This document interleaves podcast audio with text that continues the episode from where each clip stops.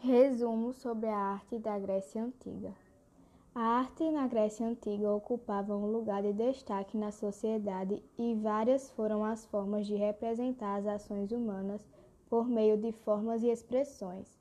Os gregos acreditavam que a beleza estava na proporção e na simetria, e por isso suas obras estavam norteadas por este princípio. A arquitetura grega era um exemplo baseado em linhas retas e que hoje ainda serve de inspirações para muitas cidades. Uma das formas mais fáceis de entender e estudar é por meio do formato das colunas, que definiam o estilo de cada uma delas. Tendo como exemplo as colunas dóricas, eram colunas sem base e com extremidade superior, conhecida como capital curva, sendo a mais antiga atualmente. Já as colunas jônicas tinham como extremidade inferiores e superiores adornada por duas voltas. Bom, as colunas foram as primeiras formas que marcaram o valor da proporção e dos estilos para a sociedade grega. Para que as colunas fossem construídas, era necessário utilizar conhecimentos matemáticos, que já vinham se desenvolvendo na Grécia como em outras cidades do mundo antigo. Vale ressaltar que um dos materiais utilizados na arquitetura grega foram tijolos, madeiras e pedras. Na sociedade grega, os templos tinham grande importância, por isso eram os principais edifícios da polis. O Pártenon, construído em Atenas no século V a.C., é hoje uma das edificações mais conhecidas da Grécia Antiga. Outros estados também ganharam destaque nas cidades-estados gregas, como teatros e ginásios. Assim, é importante destacar que a arquitetura grega se desenvolveu especialmente para a construção de espaços públicos da Grécia Antiga. A harmonia das formas e a proporcionalidade eram centrais e por isso as colunas e seus diferentes estilos tinham importância no desenvolvimento da arquitetura grega.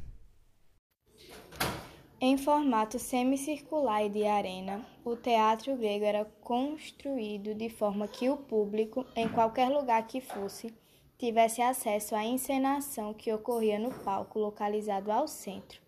O teatro não nasceu como forma de representação de textos e peças teatrais. Ele era um local de homenagem e oferendas a Dionísio, deus do vinho e da fertilidade, que ocorriam durante as colheitas de uva em forma de agradecimento.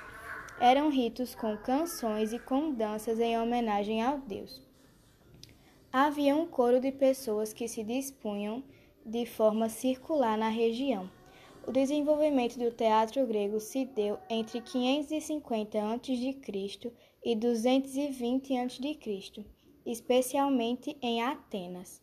Atenas foi uma importante polis do mundo grego e é conhecida pelo desenvolvimento urbano, pelo início da democracia e pelo desenvolvimento intelectual e artístico.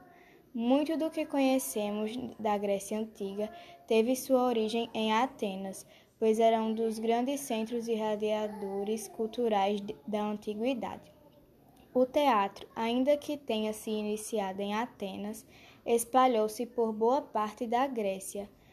Paulatinamente, a forma de dançar e cantar foi ganhando novos contornos e as representações foram ficando mais encenadas e mais dramáticas, começando aí o que conhecemos por dramatização. Para que as cenas fossem bem desenvolvidas, criou-se recursos como máscaras que auxiliavam na atividade cênica. As máscaras, além de compor o personagem, projetavam a voz daqueles que encenavam. O teatro grego ele era composto por dois gêneros. Era composto por a tragédia e a comédia. A tragédia foi o primeiro gênero a se desenvolver naquela época. Ela tratava mais de temas místicos e até mesmo religiosos. Eles buscavam contar a vida e a trajetória de heróis. Já as comédias, eles utilizavam de recursos como a ironia, por exemplo, para promover críticas aos governantes e até para abordar questões mais sensíveis, como as relações de amor e família. Até hoje, algumas peças gregas são remontadas, reformuladas e adaptadas. Já estiveram em peças no mundo todo e foram base para novelas brasileiras ou até mesmo séries, para vocês verem, né?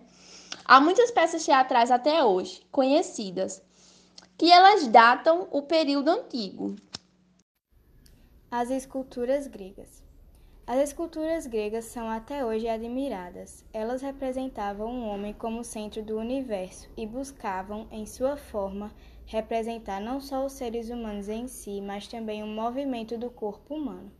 Muito do que estudamos e conhecemos da Grécia Antiga pode ser observado por meio de suas estátuas. Elas re representam o homem e os deuses, e, com o decorrer do tempo, ficam mais realistas e mais próximas da anatomia humana, expressando padrões de beleza e idealização das formas humanas.